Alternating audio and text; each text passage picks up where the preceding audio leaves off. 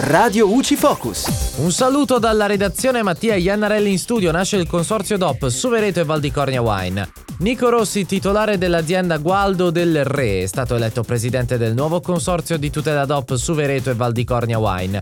Si tratta di una realtà che nasce allo scopo di riunire e rilanciare la tutela e la promozione delle tre denominazioni di vini presenti sul territorio di Suvereto in Toscana. La produzione enologica del consorzio si concentra sui vitigni a bacca rossa tipici del territorio, quali Cabernet Sauvignon, Merlot e Sangiovese. Il Val di Cornia DOC comprende invece uno spettro più ampio di vitigni presenti in zona, alcuni a bacca bianca come il Vermentino. Rossi ha poi dichiarato che tra i primi progetti da attuare c'è sicuramente quello legato alla promozione del marchio che riguarderà non solo il vino ma anche il territorio.